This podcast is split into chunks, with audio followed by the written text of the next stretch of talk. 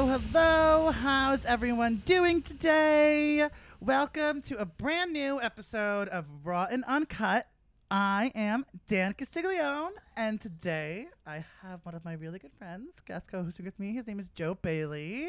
Hello. I I need to get my energy up to match your level. You're so excited right now. Oh, you know, it's just um, it's 20 episodes later, and you just like, you know, you walk in the door, and I'm like, hey, what's up? How's it going? And now I'm just like, the, the, the intro music comes on. I'm like, yes, let's go.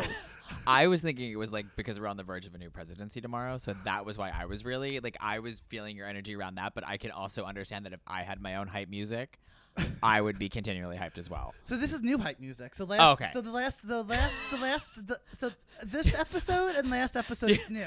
Do do you do you get new hype music for every season of the show? Is that the plan? No, it's just because the last hype music, um, my old co-host picked it, and so we got rid of everything that she Oh, this is like full ro- uh, can I say Rosie O'Donnell, Elisabeth Hasselbeck on the View moment? Yeah. Great. Yeah, yeah, yeah. This is like a total rebrand. Great. You know, Fantastic. like you know, Love from it. season one of Drag Race to like season thirteen. I've never watched an episode of Drag Race. oh my god. I mean, admittedly, I've watched them. uh, All right, let me back up. I have never proactively watched an episode of Drag Race simply because I I don't have I didn't have cable and I don't have it, and, and so I've watched it when we've like watched it when we're at our friends' apartments. Yeah. Um, but I don't I don't I don't watch it. But I know what we're talking about. I can I can I can fake it till I make it, Wow. which is also the story of my dating life. So it's great. Well, yeah. I mean, well, uh, you're the worst gay I've ever heard of, so that's okay. So I should go now? Yeah, okay, so the door's over there. Sassy will see you out now. um, Fantastic. but yeah, so as Joe mentioned, we are on the verge of a new presidency. That tomorrow, the 40th, tomorrow, the day that this is going to be published, um, the 46th president of the United States, Joseph R. Bar- Biden, will be sworn in, and hopefully things will get back to normal. Um, we can all. I mean, do you feel it? I feel the energy. I feel it. I feel it changing. I am like I am so excited. I feel like this year alone, and it's literally the 19th of the month, Yeah, has been a year in itself. wild. Absolutely wild. And it's also been. I was thinking about this the other day. It's also been this like roller coaster of emotions uh, for everyone, like as a nation, of course.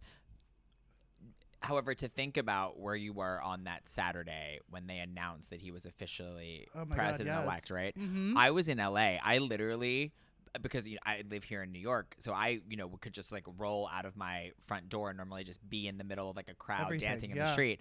I literally got into my rental car and I was driving through. I was staying in Santa Monica. I was driving Santa Monica, Pacific Palisades, Beverly. I was driving to like every far off like portion of LA or town until I Uh-huh. finally ended up in West Hollywood, which is where you know we as homosexual Americans congregate. Yes. Um, and everyone was dancing in the street and, and living this amazing, just like the Todrick was like doing baton twirls and flag twirls literally directly across the street from me. It was wild. And then you, you know, and then here we are. It's the beginning of January, and you have the other side and the insurrection that occurred last week, and and all the hostility funneling back. And and now now we're again another evening before you know the dawn of a new era, a new presidency. Um, I was about to say a new hope, but I hope Star Wars doesn't sue you. Um, George tried to take my money before. It's fine. It's great. We love George, as in George Lucas, or George as in the person you had a date with last week. George is in Lucas. Okay, fantastic. I just Mhm. want to be sure we're on the same page. Um, He paid so- me five dollars. yeah, so it. it hey, got to get that sugar daddy. Um, so it's just been a roller coaster of emotion, right? And so I, I it'll be interesting to see how tomorrow ultimately goes. It'll be interesting Yeah. to see what happens. You know, really excited, but also have like a little bit of holding my breath anticipation as well. Um, and then off we go from there. exactly. Let's get into zesty topics. Right? Okay. Yes. So, so Sexy topics. Ready. So as we were mentioning, um, Joe Biden is going to be the president tomorrow. It's inauguration day. Yay! We're going to have the first female vice president in the history of the country. The first female black Asian American yes, vice president. that's very yes, that's very true. So and that's um, fucking amazing. And that's just such a huge step. When my when when we found out that Joe Biden won the presidency, I actually texted my niece and I was like, I'm so happy that she's 16. I was like, I'm so happy that you get to grow up in the time and see you get to grow up and see a female vice president because I think you know what, I actually just got my excuse me my Vogue today and it's Kamala Harris is on the cover. that cover is getting a lot of controversy. It did, and I don't understand. You know what? I get it, but I don't because that's her. Yeah, well, that's the thing. I mean, if you over make her up and make her so avant garde Vogue, you've gone too far, and that's not who she is. But then if you also have her in this, in what she's currently wearing, which are like pantsuits and the things that she's normally in, I mean, that also doesn't really scream Vogue. So poor, I mean, poor Anna Wintour is probably walking a very fine line. And you and I both know, coming from our fashion backgrounds, like Mhm. sometimes it is a very fine line. So I do think they probably could have pushed it a little bit further with the the pantsuit ensemble that was occurring for her. Um, but I, I think they did the, the you know the best job they could given what it, who it is they're trying to project out to yeah, the world. like if you look at like Hillary Clinton, who's been on the cover of Vogue, I think twice.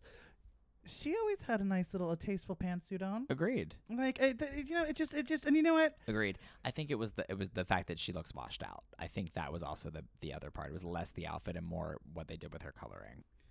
Yeah, it was very strange, but yeah.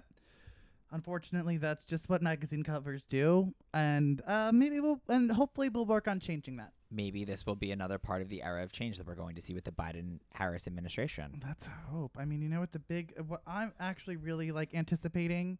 So my biggest problem was when Trump got um elected. Mm-hmm. He um there are people oh he doesn't he doesn't he he doesn't care about he he likes LGBT people. He doesn't he's not against the gays. I actually like and I still to this day I he's a, he's a New Yorker born and bred. I think Mhm. it's very hard for someone who grew up in New York who lives here to to be homophobic. For sure. Um, but you know what? He he still ran on that platform. Agreed. And then he made a very desperate plea at the end through Tiffany to try to get us all back. Yeah, and he did a lot of shitty things to to appease his base, Mm-hmm. to uh, to undermine the LGBT community, LGBTQ commu- community. Um, and I, I stand by that statement. Anyone wants to check me for it, I do. Um, Right. I think a lot of his attacks in the LGBT and gay commu- LGBTQ gay community was because of his base and the Re- Republican Party platform. Mm-hmm. Um, because let's not forget they didn't change the party platform the, uh, from the 2016 election to the 2020 election. It still says they're anti-gay marriage. For sure. And Mike Pence, is, we all know, hates the gays. Well, and they've rolled back so many policies that were put into that were put into play under the Obama administration. so one of the things that they're going to be doing um, is uh, the new Biden admin- Biden administration is going to be doing is they're going to um, reverse the trans-military ban Mm-hmm. on day one. Thank goodness. Right. That I think is great. And actually, the new his new defense secretary that's going to be nominated, that is nominated, that's going to be sworn in in the Senate. He he was like, yeah, of course. Yeah. Like, why not? And like along that, what a lot of people don't know either is the Trump administration rolled back protections against LGBT people and HIV positive people. Um, they made it very they made it harder for people who are in the military who are HIV positive and taking medicine and taking their um, antivirals every day Mm-hmm. to get those medicine to get that medicine. So eh, so basically, um, the insurance that you have while you're in the military doesn't cover it. Really? Yeah. I, I- So that's also something else that Biden is rolling back on day one. Well, I think the uh, the the figure that always stands out to me is that half, or, or I think it's half of LGBTQ plus Americans are living in states where they don't have civil rights that can even protect them from losing a job. Well, yeah, no, well, and so, that's and, and and then when you go even like further down that road, it's just well in the well job we actually got that was the, what the Supreme Court ruling was in June. That was the we can't get fired for being gay. correct. However, we can get evicted. Living in New Jersey, living in New York, Correct. you can get evicted and you can be denied housing for being gay. I'm not sure about New York City because it's different. They have different housing laws. right. But in, living in New Jersey and New York State, you can be denied housing and loans and sale of a home, It, for sure. renting a home for being gay, which is something that we need to work on, obviously, still. but I, I appreciate the fact that you know I think one of the other policies that I that I saw within um, within his first 100 days is also going to be around the protections of families Yes. and being able to form them, which is also super important. Especially, um, Dan, not to make you have to admit it, but we're both getting older. Uh, yeah. and having to make some decisions and Very you know true. and and you know i think about all the time what does make what does starting a family look like if it's just me versus me with a partner and so to think about the fact that there will be opportunities available for me to be able to do that is really exciting Well, so no, I agree, and we talked about this on the show uh, last s- la- in last spring, um, and what Biden is going, what the Biden administration is planning on reversing in that executive order that he's going to sign is. Uh, the Trump administration is in a federal lawsuit that allows adoption agencies to decline adoption to LGBT same-sex couples. yes So they're going to stop that lawsuit, pull out. There's no need for it. yes like why we need that. They're also he, they're also going to protect LGBTQ youth in schools, which is I think an amazing thing. Um, as I meant, as every the listeners know, I have a 16 year old niece who's very involved in sports. Mhm. Um, they're very like the kids these days. I say it all the time. The kids these days, the kids these days in school are very open. It's not like when we grew up. Like when we were like made, I would, well, I was made fun of for being gay in school. Like I wasn't out, but like I, Right. I was teased. Nowadays, the kids who do that are the assholes. The bullies are like were, used to be like the cool kids, you know. yeah Like now they're the dicks, and they don't have any tolerance for it. In my niece's school district, where I actually went to school, they actually do hundred percent honor the child's sexual gender identity mm-hmm. because I think we all know that if you're a listener to this show, you're pretty educated. I would like to say for sure you know that if you're have gen- any sort of gender dysmorphia, that happens at a very young age. It be it happens before we know we're gay, and so I think so. These kids need that type of security and know what that is. And I think this with this new Biden administration, I think we're gonna see a lot more acceptance around that. Agreed, and I think you know w- uh, back to the conversation we were having around the Civil Rights Act and the fact that they're Mhm. going to reenact it, um, and and roll and put the protections back in that Trump had initially tried to roll back. Um, they're also going to expand it to include transgender and non-binary. So Yeah. we're going to be seeing it across all fronts. We're going to be seeing it in the workplace. We're going to be seeing it in so many places. And he also just appointed a transgender woman to his cabinet. This is this is the most diverse cabinet in the history of the United States of America. And Uncle Joe just loves the gays. He does. He, so a few facts about that. So in 2012, Joe Biden was the first and the highest-ranking public official to publicly support the Marriage Equality Act and gay rights before Obama publicly said it. Yes. Um, so he loves the homos, Joe, because he knows he wouldn't be anywhere without him. And he, and so he also, so going back to the first transgender woman, first he he nominated the first transgender woman serving as the fe- serving in federal office, and she's going to be the first trans person to Correct. be confirmed by the Senate. Her name is Dr. Rachel Levine, and she's going to be the assistant health secretary. Correct. Thinking about the people that I wronged, Mm, there is a person mm, who, when I, a long time ago in a galaxy far, far away, mm. um, was working in fashion PR, and my intern and I were roommates. Um, came to live with us because she was kicked out of our apartment. She was friends with with my with Sarah, my roommate. Mhm. She came to live with us. She was a complete disaster. Like getting annihilated, getting lost in the building, ringing doorbells, sleeping on random people's couches. Like it was a Oh. disaster. Also, I do have the tea on Hilaria Baldwin before she was Ilaria because I met her in that building before she was Ilaria. Give me a whole nother episode and I'll give you the world. Anyway, um, this person kept like getting lost in the in the building Okay. like calling like and ringing doorbells and falling asleep. So basically, we had to ask her to leave, and it was like a giant like as you can imagine, we're in our twenties. Like our our go to is like The Hills and Gossip Girl. So there's like a lot of yelling, a lot of screaming. Uh huh. I'm pretty sure she brought enforcers. Long story short, she she brought like two enforcers that I was like, hit me, it's a hate crime. Like things like things I'd yell for like at her when we were like having a fight. It was ridiculous. Um anyway, I say some really you know this, but I can say some really like direct and pointed things and this is me being kind. Um anyway, she um she now I walked out of you're going you'll fall out. I walked out of my like my apartment. Okay. So I live like and you've been to my place, but when you get off the elevator, it's like directly to the left of the elevator. So I like I walked out of my front door and standing by the elevator was the figure of this woman masked now because again global pandemic basically in a hazmat suit. uh-huh.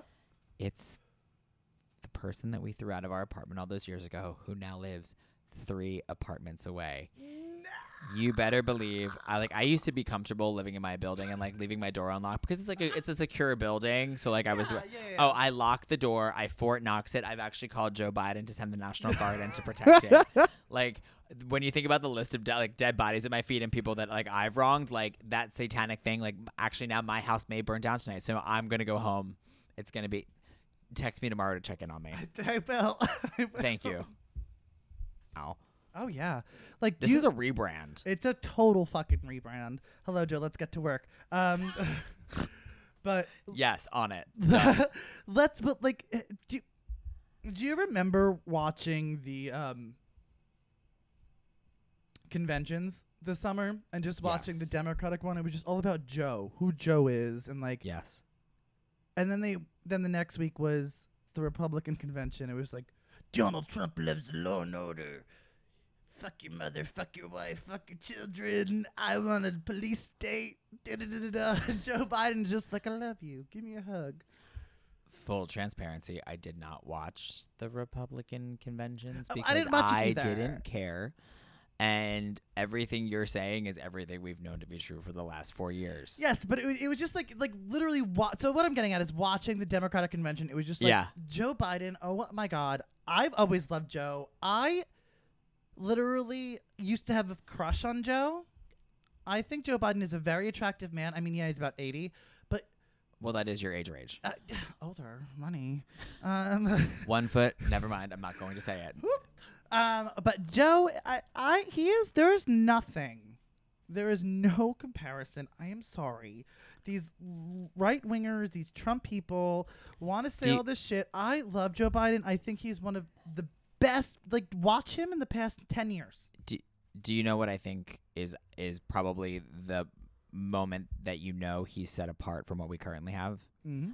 I think about the situation with Hunter Biden. Oh God. and I think about um, as a father what that must be like to have lost your wife and then to have lost you know and, and have had to raise two sons and this and your daughter Lost his wife and daughter in the same Yes. accident. Mhm. and then also to then have to raise two sons to show them what it's like to be men that it's Mhm. okay to have feelings to show them what it's like to work to do the commute that he did from Delaware to keep his sons as whole as he possibly could and then to also the guilt he must feel from what from the disease that Hunter suffers from Yeah.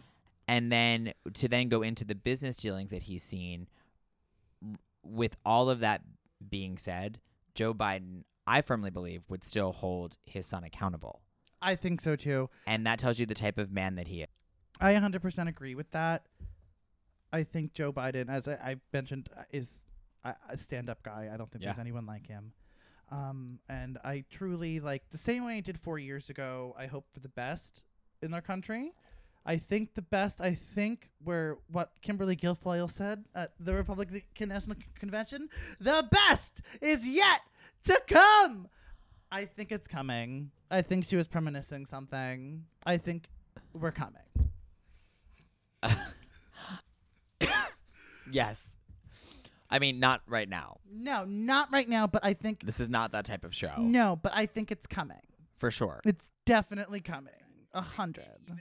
Well, within that, uh, as we know, Joe Biden wants to help our community and yes even more, like e- help our community and make sure our civil rights and our voices are heard as LGBTQ people, as gay men. Um, he wants to make sure that we'll have a happy life just as much as everyone else will. So that leads us into our next sassy topic. Um, I'm a big fan of his. Um, I've chatted with him a few times on the Scruff, but really yeah, this is like a few. This is like i mean i'm not I, I don't know why i have such a uh, a sound of surprise in my yeah, voice why like, you act like I'm some ugly troll? If the shoe fits. I'm just kidding. I am just kidding. Um, no, I. Yeah, but he used to live in New York, like when I first moved back up Really? here. Yeah. Oh, So if you haven't heard, Matthew Camp, he is very big in the gay community. Um, he is super fucking hot. He used to be a go-go boy in New York City. Now he is some crazy Instagram influencer and crazy in a good way because he's pretty sane. Um, ripped fucking body, huge dick, nice butt. Um, does this does another podcast, and he owns the clothing company Daddy Couture. He is also friends with the Rebecca Moore. He is a self-starter. He is. He's he is an entrepreneur. Sure definition of. Mhm. He has a. Mm. Do you want to take a moment of silence for whatever it is that's going through that head of yours right now? Oh, we're good. Okay. But if you haven't heard, on January 14th of this past Saturday, Thursday, Saturday, something like that, he his house burnt down in the Hudson Valley Yes. in Poughkeepsie, well, it didn't just burn down; it was lit on fire lit on fire by an arsonist. by an arsonist. Now, police at this point don't know if it was a hate crime or not. Matthew Camp released a statement saying that it was a hate crime on he posted a he posted it on Instagram today, which is January 19th, saying that and I quote here, on January 14th, 2021, an arsonist poured gasoline on the front porch of my home and set it on fire in an apparent hate crime. I was asleep inside. I'm alive to face this person one day, but everything I have, ever, everything I've ever owned, is gone. Shared this story because queer people are still under attack all over the world. Our voices will not be silenced. Uh, He started a GoFundMe, um, which ha- to this date has raised seventy-eight thousand dollars, but the goal was sixty. Uh, Okay. So he's eighteen thousand dollars over his um over his goal Great. which is great. A little bit background on the home. Uh, so the home was built in 1900, and it was known locally in Poughkeepsie as the Halloween House, partly because of its Gothic Addams Family style appearance, and partly because of its connection to the Church of Satan. It was previously owned by a high-profile Church of Satan member. He was also a priest of the Church of Satan, named Joe Netherworld Mendillo, who filled it with spooky paraphernalia that is quite a middle name. right? Who spo- filled it with spooky paraphernalia and allowed the local community to visit over Halloween. He also kept a hearse in the driveway. However, Mendillo died in January 2020. So, knowing that, knowing that what we know, and this tar- ch- house was a big part of the Church of Satan. Mm-hmm. Um, weird, by the way. No offense, to anyone a member of the Church of Satan. I'm not really a sat- satanic person. Um, Just when you send the little devil emojis out on the apps. That just means I'm horny. But you know, um, if you want to pra- practice, uh, practice whatever religion you want to practice. Um, so, do you think this is so, Joe? Do you think this is a hate crime against gays, or do you think this is a religious hate crime against the Church of Satan? Either way, is it a hate crime, or is this person just a lunatic? Well, did you see the news about the SATs today? I know you're probably thinking this is the weirdest segue ever. It is the weirdest segue, but yes, I did. Okay, so they've announced they're no longer doing essays and they're also no longer doing subject tests. Yes. My response to this is like C or D, not enough information given. We're we are only you know 24 to 72 hours out from from the it story occurring. breaking. The story, the story breaking. breaking, right? And you know, to your point of he has called it an apparent hate crime. I think apparent is a is a very key word. I do too. The arsonist that is seen in the video, you can't make out a face. They're in an all white puffy Hazmat outfit hazmat suit, Yeah. which I mean, we're in the middle of a global pandemic. We're all wearing hazmat suits. I whoa, whoa, whoa, whoa, back up. If, but if you're somewhere like Poughkeepsie, New York, if upstate New York, in the middle of the fucking mountains, you're not wearing a hazmat suit. Half those people don't even wear masks. I mean, that's fair. Touche. Um. Anyway, so thank you for killing my joke. You're welcome. Um, but anyway, anyway, so we're in the middle of a global pandemic. We're all wearing hazmat suits. Um, a- and and and honestly, you know, an investigation really hasn't happened yet. So I think it's too soon to call it. But I think both, given the sensitivity of the world that we're in today, uh huh. are very viable options for what could have happened. I agree. I do think I do think that I'm so one of the one of the things that um, I've been doing in my spare time is I've been working on this group um, that's a, a group formed with the idea of anti-racism. And, and we talk about after we get the anti-racism portion of the group off the ground and the series behind it that we want to put out we then want to move into you know homo- homophobia has no home here and, and those places. Yeah. um, the group is called racism has no home here. Um, and so after we after we launch racism has no home here and we want to expand to homophobia has no home here we think about how do you have those educational conversations? How do you how do you um, begin to enlighten people on what it means to have a person of homosexual or transgender orientation in your life. And what we're thinking about as we're thinking about these things is it's still ever present, right? Agree. And so you can't rule it out because especially now with what's been happening with you know the police brutality and the murders of black people across America and the hate crimes that we've seen on members of the homosexual community and Mhm. the LGBTQ plus community throughout the course of the last god centuries.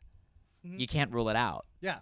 But then also, we, as we talked about at the start of this podcast, with the insurrection and the re- religious zealots and Trump cultists that we have running around the world, um, and not around the world because again, pandemic in America. No one's running anywhere. I'm trying to be factual, Dan. You told me to fact check myself. I I'm fact checking myself live on air. I did. Um, the the other side to it is, it could also be a religious extremist because we have those in this country, And this is- accept it or not. That's very true. And this is a community where they live that people know that they're the Church of Satan is based there.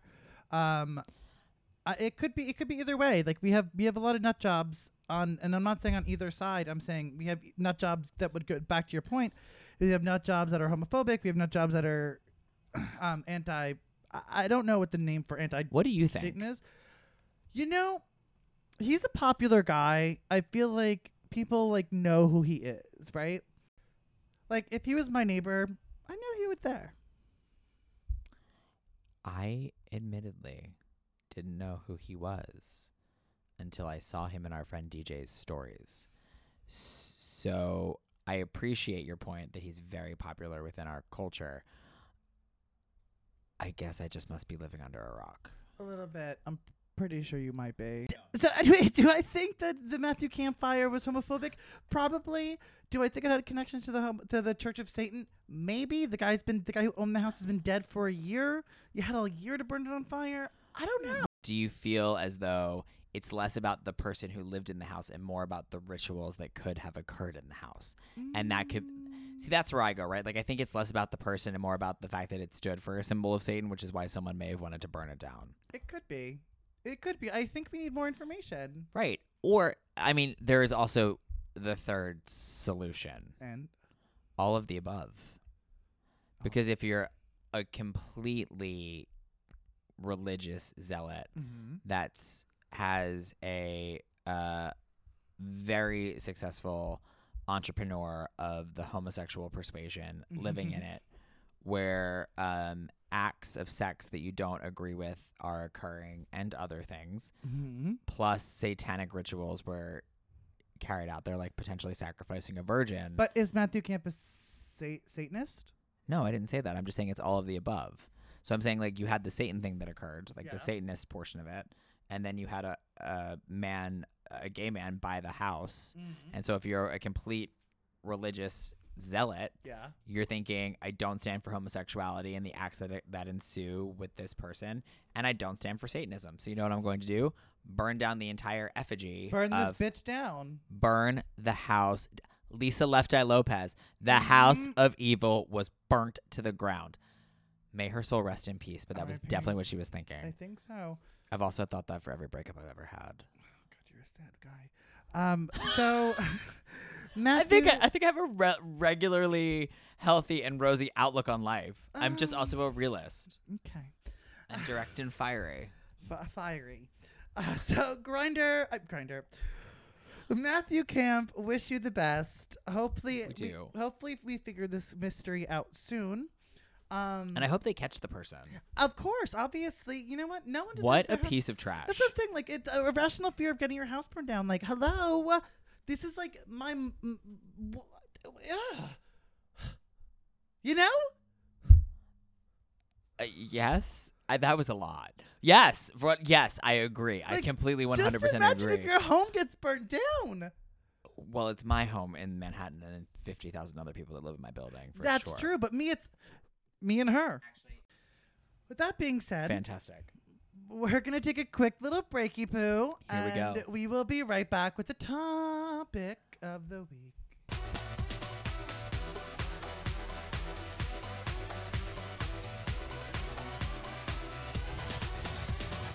Hello, and we're back. Um, so the topic of the week. Um, so it gave, g- got me some thinking from last week, right? So last week we talked about when Mark was in the show. We talked about straight guys in quotes. Okay. Like, have you ever hooked up with a straight guy, and all of that that goes along with it. It got me thinking a little bit more like married men, like so married guys that are married straight guys, straight guys quotes yes. that are married to women. okay. It still exists that they hook up with men. I know I have hooked up with married men before. I know you have.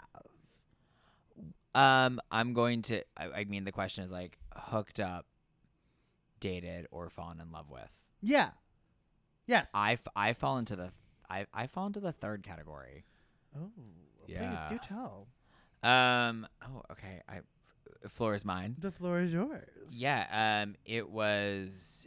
I met him on Scruff. Mm.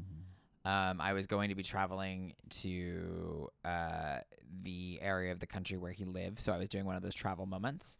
Um, found him there, um, and we like hit it off. We FaceTimed a couple times. So at the time, he had a work phone, um, not just a like like the homeboy phone and then like the bat phone So it is. or that main, yeah. main phone. Yeah. So he had the he had the burner phone from work. Um, and so we had like we were texting and we were uh, FaceTiming, and there were. Um, it was like the thrill of someone being interested, just because of the fact that like it was new and like someone actually had taken interest in it. And as you know, like dating in the city is rough. You like you you play the game of like by date three, am I supposed to be going home with you? Like, what if I never see you? Anyway, all these things go through your head when you're dating in the city. Yeah. It's absolutely tragic. People are are jerks. I had someone last week cancel on me on Saturday, claiming they had been exposed to COVID. Follow up when we rescheduled the first date for Wednesday, claiming they were unavailable due to having 100 degree fever. And then I saw them on a date the next night because they lived in my neighborhood and I was out to dinner. So, like, men are the worst. Well, that's happened to me. So that's so today actually. Stop. I'm talking to this guy on Grindr this afternoon. He's like, yeah, I'm looking for more of like, uh, like dates. I'm like, yeah, okay, sure, let's go on a date. Like, he's cute, he's attractive. right. We're talking exchange numbers, right?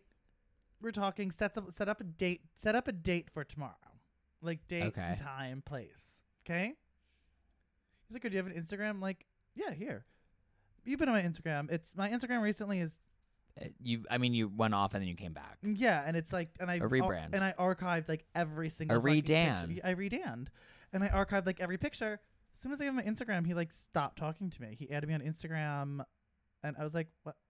Like the silence. It's because it's because men are also very vain. It's like the worst. I was like, what? Like, and that also got me thinking, like, am I, like an ugly fuck? I'm like, I know. I'm you're not. So Men suck. Throw rocks at them. uh, yeah. So it. So I get what you're saying. Like, someone's Yes. interested. I get it. So yes. go on. So, um, so I was going, I was going through through some things in my personal life, and um, basically, when I let him know what was happening, I was actually going on dates with someone else at the time, Okay. um, who lived in the city and was single and available. Mhm. And that person basically told me to go pound sand when I told them what was happening. And he like stepped out of a work meeting, called me, things were great. And next thing I knew, I was on a flight to where he lived. And we were having this like torrid moment where he finished maybe seven times in three hours. So um, I've now just told way too much. That glass of wine has taken me. Thank you. No, this is perfect. Um, and then it, it proceeded to go on. Um, we met up in a few different cities. And then ultimately, when I was getting ready to end it, he I said like, "What's happening here?" And he told me he was in love with me, and it like you know it was all of those things. And then cut to I went on vacation. I was in Mexico. I received an email in my inbox. I, I was unfollowed on Instagram. Email in my inbox after I had spoken to him entering the resort, and I was going on a solo vacation by myself. okay. Um, and I guess his his wife knew about someone else of the male persuasion where this had occurred. Um, Wait, so the wife knew that he was talking to. So, the wife. Sorry. Okay. Go ahead. Yes. Ask your question. so let's recap for a quick second. Yes. So you were talking to this this married man. You met him on Scruff. Yes. You something happened with a coworker. something happened with me with a coworker that caused me to want to like get out of the city for a hot minute. Yes. Okay. So then you went to you went down to Mexico. Oh no, you No, so, I went to the state in which he lived. So you went to the state in which he lived in, and you guys had met up. Yes. So then you were meeting up in other cities throughout the country. he told me he loved me. He told you he loved you. How long was that going on for? that was from uh start to Mexico about four and a half to five months. Okay, so about let's call it five months. Okay. So five months you were dating. You were seeing this guy. You were flying around, having sex with him. Crazy, amazing in bed. Falling in love, great. So great in bed. He was, and so you were you falling in love with him, or he was falling in love with you? Um, I used to tell myself it was a mix of both. I think now, in retrospect, the attention that I provided to him, that maybe he was not necessarily getting in other aspects of his life, was like a thing for him. So, but he. So then he told you that he was falling in love with you. He told me that he told me he loved me first. Okay, so this is when you were getting into the resort in Mexico. I was in Chicago with him live. And then when uh, two weeks later, when I or th- two and a half weeks later, when I was oh my god, no, it actually may have been a month later because there was a time period on Instagram, sorry, where he was sending me messages and Mhm. he was on vacation with the family in Mexico, telling them, telling me how he wanted to be with me. oh, He was in Mexico. He was in another city. I'm just saying Mexico because that's the first thing coming to my mind. But anyway, he was in another foreign country, like a Caribbean island, with just the wife, messaging me from the hotel room about how he was thinking about me, blah blah blah, whatever. Anyway, long story short, I'm not the only one. Uh, she didn't. She never knew about me until the last year. She knew about someone else because he accidentally outed himself. okay. Questions now. Yes. More questions. Yes. So, did he have kids? Yes. How many? More than one, less than three. So we had two children. Yes. Okay, and how old- Allegedly. and how were old were they? Um. Oh my god, I can't even remember now. Young. I mean, uh, d- grade school age. Okay. Okay, so go on. So I'm just taking notes for myself. I Oh, this is great. I can't wait. Um. So anyway, so I got to Mexico. I received this email that she must have said something because it was around the time she had found out about the first guy that this had happened with. It triggered him. He needed to end it, so on and so forth. It then began a very toxic, I would say, year to a year and a half cycle. So you weren't the first guy. I was not the first guy. Oh boy. they went through like there was some things that happened there. Um, I will say that I also never fooled myself into thinking that he was leaving, but there were definitely moments where I had hoped for it. Um, just because he like was all of the things that I thought I had ever wanted. Anyway, the bright side of Mexico and what had happened was it actually helped advance my story because I was by myself. I scared the poor masseuse who was trying to give me a massage because I was just sobbing on the massage table and I was like, I can't, I Mm. can't finish. I have to go. And she's like, I did it too hard. And I was like, no. Wait, you can't finish on the massage table? No, like the actual massage itself, Dan. It was uh, I was at the St. Regis, like chill. Well, I don't know what you do in Mexico. I went to the same. Have we met? I was at the St. Regis in a suite by myself with a beautiful sinking sink-in tub, soak-in tub. Anyway, um, and like a balcony. It was gorgeous. Highly recommend St. Regis Punta Mita. Everyone should go. I'll put it on my list. Fantastic. Marriott, you can send me my points now um, for this plug. So, um, I realized that he had so many things that were holding him back, whether it was society, like from a society perspective, from a home perspective. The one thing I had holding me back was the last person in my life I had to tell that I was gay was my dad. Okay. So I did that from Mexico, and I came out to him, and it was and it went very very well. Um, we can leave my father issues for another t- another conversation another day, but it went very well, and so it allowed me, I will say, to realize where my faults lied and to advance the plot for myself into a place where I'm now able to accept healthy and loving relationships. Good. Um, but yeah, it also did create though after that another year and a half of like the cycle of I love you, I want to be with you, we can just be friends. It was very all consuming. All right. So let's We do, no longer speak. let's so let's do a recap. Okay. Okay. How long ago was this? The sexual and love components of this relationship. From like first time meeting to now. well, I'm, I'm going to I'll give you the, the full timeline. So in totality, Okay. It was a total of about five years. From- uh, I'm gonna strike that from the record. It was definitely one, two.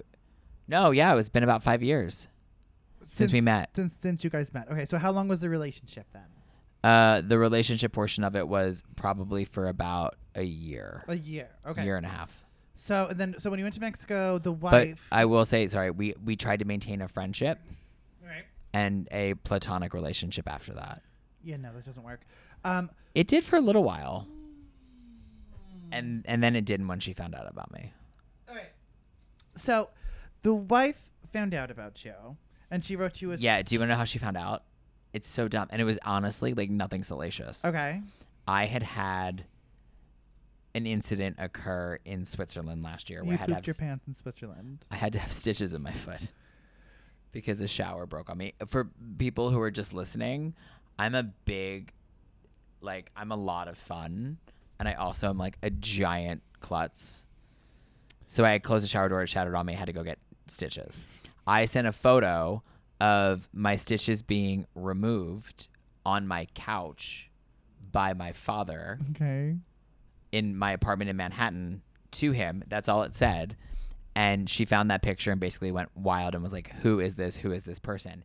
Net net, he was leaving the country for an undisclosed amount of time, m- more than one week, less than four weeks, um, to another country to go to on a work training.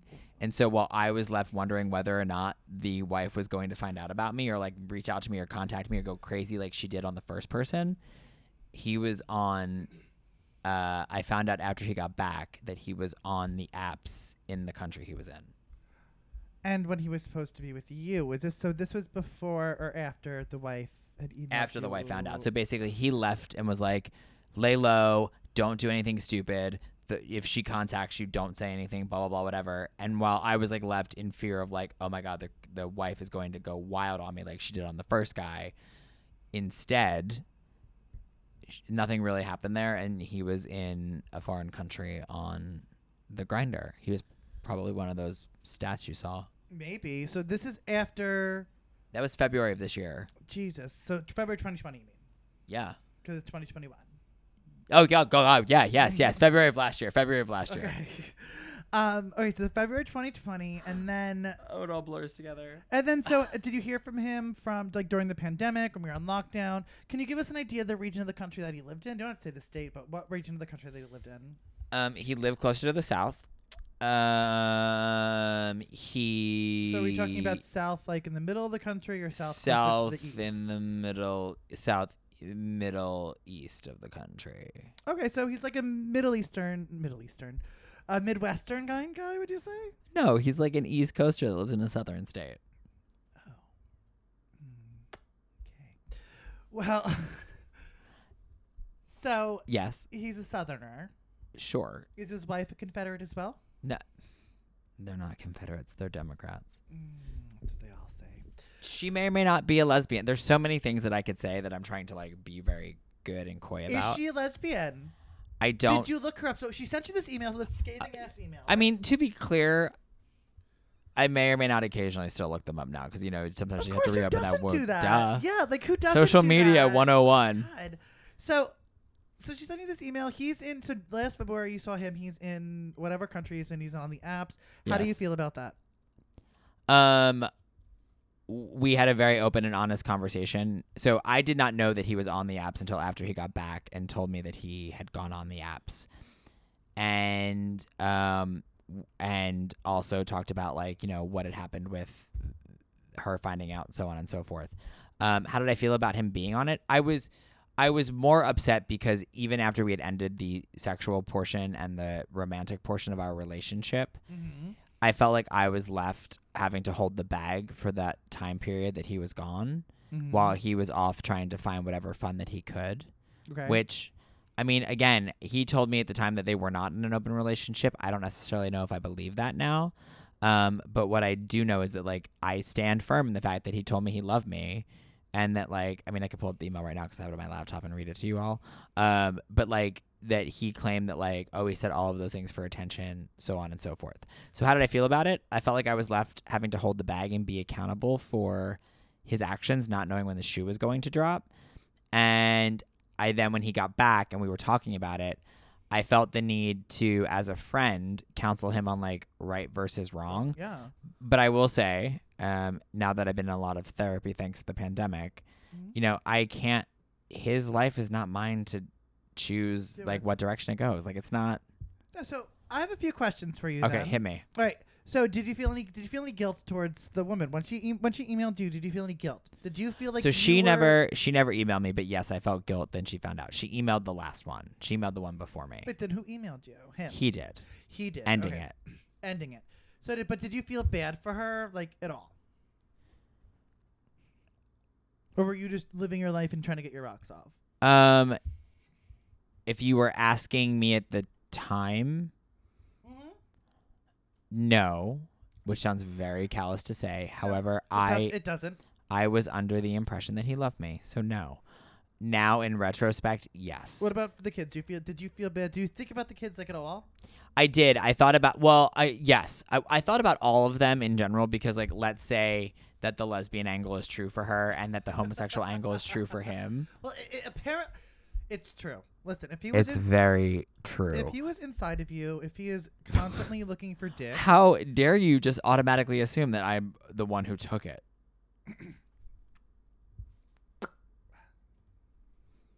Actually, you also just made me realize his birthday's coming up. Wow, this is a walk down. Do we should we put on Taylor Swift folklore, light some candles, and identify and like build our our pact? Okay, so there's a con- there's a question. Did you top or bottom for him, or reverse?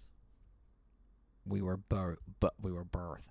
We were both versatile Okay. Okay. in the relationship. all right. So all right. So that's all right. So that's so he was taking dick, and was he enjoying it?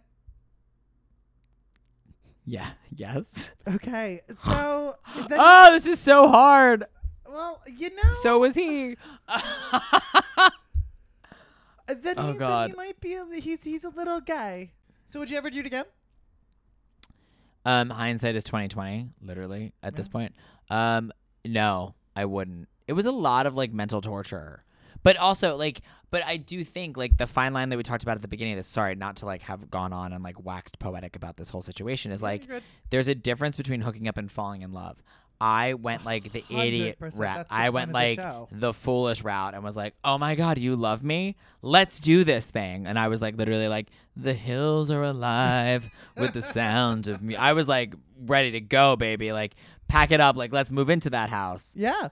Anyway, So, uh, yeah. I mean, but there's a diff- there's a difference between the two. Like if you're just hooking up, I think it's a very different situation. It's like so no different. feelings involved. like I, I and I agree with you on that. So that's like so where it was with like me and like when I've hooked up with married men in the past. yeah. It's been hook up once, twice, maybe three times, and no, no. You know, plus you know me. I'm so anti-emotion. But I al- and I also think too, yeah, for sure. And I also think too that there's a difference between, um, like for example, like I think I could be friends with someone that was in that situation if I had known them like a long enough time and like uh, the relationship was built in friendship, okay. and then like maybe try some things out, um, as long as it didn't lead to the emotions on the other end. Like I think that's where like the line gets like blurred, and I'm I'm like sound like a completely morally corrupt, the morally corrupt Faye Resnick.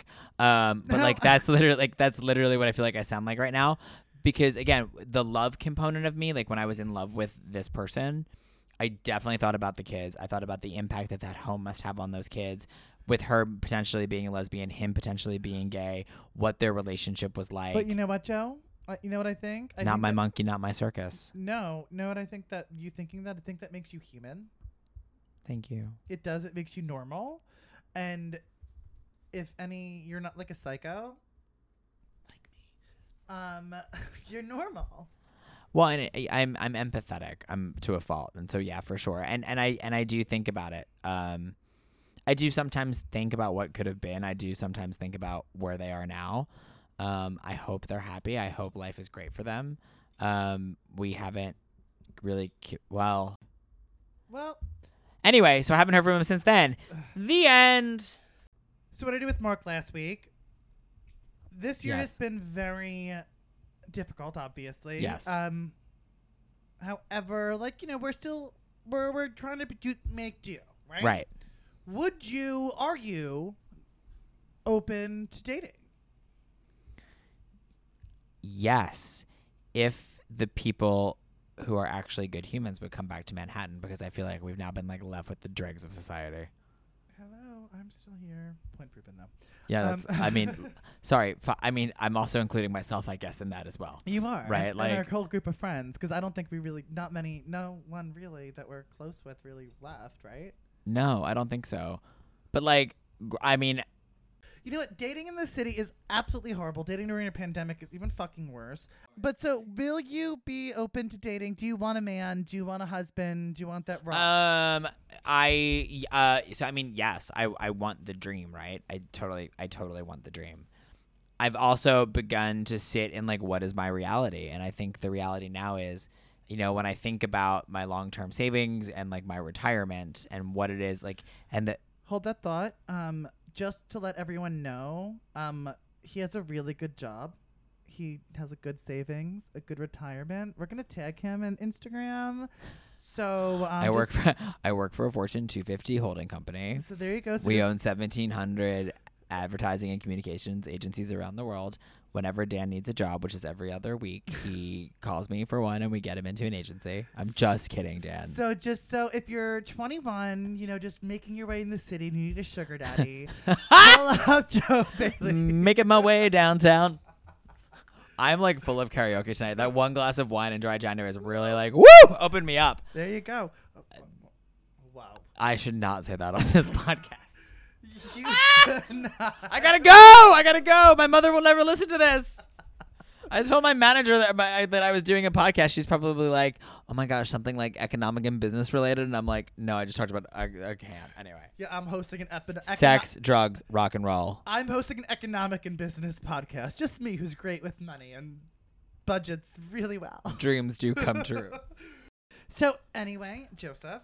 Yes. Um, so let's go. Let's tell us what you got going on. I know the guys and the ladies and the guys who and everyone who is listening wants to know more about you. So Sure. floor is yours. So what do you have going on? I know you have a lot of different projects. I know you have a lot of different things going on. For sure. So I, I mean, I have my day job, which I love. Um, and, And, I you're a stripper. We know. that. I, God, I, I mean, I wish I had the body to be confident enough to strip. I still like, I still like wear like basically a, like a, um, like a like a. I was gonna say, is it is it okay to say burqa right now? Yeah, Like I basically wear like a burqa to the beach still. So there's that. it's all right. Um. So no, I I mean it's a pandemic, so there's like a lot of you know, um, trying to figure out ways to express yourself creatively. So I'm I'm in a I have a creative background.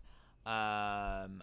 I, I work in uh, on the client services side of uh, for a Fortune 250 company. I oversee um, two of our, our top clients um, around the world. Like Mhm. uh, so, any of the agencies around the world that that um, have business with those two clients basically work with me to ensure like the health of our relationship. So that's like my main like that's my day job. Um, so tell us about. which is which is great, but you know you do seek those like fulfillment outside, and so um, I have two things that I've I've been doing throughout the course of the pandemic. Um, both happened very organically. The first is a um, so the first is a charitable donation program. We have a GoFundMe. It's called "You Give, We Cook, They Eat." okay. Um, you give, we cook, they eat came about. My friend Marissa, who I've been friends with now for like eons since she lived in London and then she's since moved to LA. Um, she and her husband are restaurateurs. They have two restaurants in LA. The pandemic obviously shut them down um, out in LA, and so they turned around and realized, you know, we have all this food in our kitchen that's going to go to waste. And so they went to uh, feed uh, those in the community who are marginalized, like those who like couldn't get out and shop for themselves, Yep. um, or the frontline workers in like Cedar Sinai, St. John's, out in LA. And um, it just so happened that a friend called Marissa and said, "Hey, I want to put twenty five hundred dollars on my credit card, and I want to keep this going if you're able to do it." And at the same time, I sent her a text saying like, "Hey, what if we do this thing?" And from there, it just became a thing. And so um, we have so we what s- it called? uh, it's called "You Give, We Cook, They Eat." You give, they cook, we eat. Back that up. You give, You give, we cook, we cook, they eat. they eat. So the idea, Dan, is that you give, Okay. uh, we at the Draycott in Olivetta cook, Okay. and then we deliver it to the frontline workers, and that's everyone from first responders to those in the hospitals Okay. um, eat. Love and that. we set a goal initially of 50,000. Love that. We've beat that goal. oh my god. We've upped the goal to 75 to 100,000. oh good. And right now, um, every one in every three residents in Los Angeles either has or has had COVID 19. Mm-hmm. They're in like the most ridiculous lockdown and shutdown of their life. They're worse than we are. It's Than crazy. we were. Than we were. Um, so it's great to just be able to give back during a pandemic and, and feel that need. That is amazing. It's That- fantastic. It's truthfully amazing. And this is the, the what's the, the Draycott? Uh, yeah, so it's the Draycott and Olivetta um, out in the Draycott in Pacific Palisades and Olivetta in West Hollywood, owned by my uh, very good friend Marissa Hermer. So yeah, it's so fun. Oh, that's amazing. They're doing Yes. they're doing great work, and you and know, Matt. and everyone needs some help during this time. So if Yeah, you for guys, sure. if you guys can donate, it just like the feeling right now is like like to know that like they're nourished and taken care of like and and it like it makes you feel good it like it makes them feel good and like that that feeling is so essential right now like them as workers right and so i think that's super important no, it does, and I think we have to be here for each other during this time as well. I mean, we all live in different. Like, our country is huge. We live in different parts of the country, but we all listen. L.A. is L- L.A. is like how we were worse. I think yeah i mean i'm i may i think i'm going to la for a couple months you got to be careful out there, though. well i mean i'm not going tomorrow but w- um, when my lease is up i'm probably going out for a couple months You should. I mean, that'd be nice. it's great and just we're, we're going to keep this we're going to keep the program going even when covid's out of the Oh, you hospital. I think that's we're going to keep amazing. it going as well. But like, yeah, it's been fantastic. So pumped for that. So tell me, tell us about the other thing that you were working Oh, on you mentioned so- earlier. So uh, racism has no home here. Yep. So um, a very good friend of mine who I also work with. Um, she's the general counsel for for the holding company. Okay. Um, her son is biracial. Okay. Um, she lives in Merrick, New York. Merrick, New York is a very conservative town, Upstate, I'm and assuming. uh, Long Island. Long Island. Okay. Yes, and so um, there were a lot of uh, pro-Trump, pro-racism um, marches that were occurring in Merrick, and so she created this group for her son, who is uh, who is biracial, Okay. um, called "Racism Has No Home Here." And the idea is that uh, we initially started with the idea of like putting a stake in the ground, so they were signs that people could carry a protest, basically stating racism has no home here and creating a safe place for people to know like if you're ever out in public and you feel in danger, like this is a safe place for you. So right? and this is and this is on Long Island. So what do you guys? What is your mission? What do you guys do? So it was on Long Island, but we're actually now in almost all 50 states okay. with our signs. Um, and we have expanded, we are in the process now, getting ready to launch in April, an expansion of, of the signs um, with two things. One is we just announced a partnership with Anch, who is a designer based out of LA. Um, has become a very dear friend of mine, um, and he's going to design uh, some really nice jewelry for us and some other things that we can raise money um, to be able to provide scholarships to um, the first set of classes that we're going to put together for educational um, resources on how to be anti-racist. And so we're in the process now of developing that content and beginning to um, get that content out in the April May timeframe into to students who need it, That's and then the money that we're able to raise through the partnership with Anch, through the signs, and then also f- through anyone who's willing to give. Um, will be given to a graduating senior of the anti-racism courses that we're going to teach, and they will be able to use that as they need to go to school and to fund, you know, their further education. That's amazing. And you're gonna give me all this information that I can post on the website, right? For sure. And um, you can also find it in my social um, at Bojaley. I have a link tree. So the link tree links you out to Racism Has No Home Here. It also links you out to You Give, We Cook, They Eat. Cool. So we're gonna link all of Joe's projects on our website, rawanduncut.podcast.com. Yes. Um, that'll be up when the, that'll be up right now. So make sure you definitely check it out because Joe, you're really doing amazing work, and Thanks. like it's, it's- fun. I think it's really great. Mean, we're literally told right now sit at home and do absolutely nothing. And, like, you know, I'm like, uh, give me tequila. I want to dance on Yeah. a table. Like, I want to be out. I want to be around people. And if we can't do that, the next best thing we can do Is give um, back. is give back. Work on yourself and give back. Give back. Exactly, give back, and I think that us is like we are affluent men, and the best thing to do is get back to to, to the society because we're going through something that we've never been through in our lives, and hopefully we never go through again. Well, and there are just so many people that are out of work. There are so many people on the front lines who need nourishment. There are so many people who don't know where to go to understand what it's like to to you know who don't understand what it's like to be the victim of racism or some form of ism, right? Like even with that, we think about how can we expand it to homophobia and other things, right?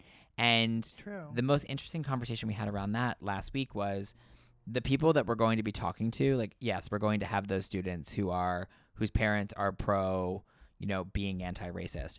But then we're going to now have those kids whose parents are um, not that. And so how do we speak to them and get them to be able to go home and have tough conversations at home? And so it's just, we're at a very interesting crossroads in our country um, from what's happening on the front lines which is why we have you give we cook they eat Yep. um, to keep the hos- the hospital workers fed and the employees of the Draycott and all of that employed. And then we uh, that's why we created Racism Has No Home Here to be able to begin to have those tough conversations at home and to educate on what it means to be anti-racist so that our youth of tomorrow is like m- moving forward in a positive path. I absolutely love it, and Joe, you know we love you here. I love you, and I love I'm you too. So happy that you came over. I and can't you, wait to hopefully come back. You, I listen. You can come back whenever you want. I hope that I end up with the highest rated podcast of the week. We had a great time today, and you know, and Yay. this conversation is great. You're doing some amazing things. You are really welcome back whenever you want, and I truly mean that. I'll be here tomorrow. so I, mean, I have the next two podcasts are filled, so maybe in the third one you can come back. Great. So come back whenever you want. But guys, thank you so much for listening. Joseph, thank you so much for being here with us This was today. great. Um, all the information that we talked about today, all of Joe's projects are going to be on our website at rawanduncut.podcast.com. And that is where you can learn more about me, and learn about the show as well. Please make sure to follow us on all the social media channels at raw uncut underscore podcast. And we are available on your favorite podcast app, which is Apple Podcasts, Spotify, Amazon, Google, Pandora, etc. And anywhere you listen to podcasts. You name it, it's there. It's there. We are live and we are there. It's like Visa everywhere you want to be. That's us. Everywhere you want to be. But Joe, thank you so much for having me. Thanks for having me. Us. This was so fun. You're very welcome. I had a great time, guys. I hope I don't sound uneducated in the beginning. No, you sound great. But guys, please don't forget, have a hope, babe. It builds.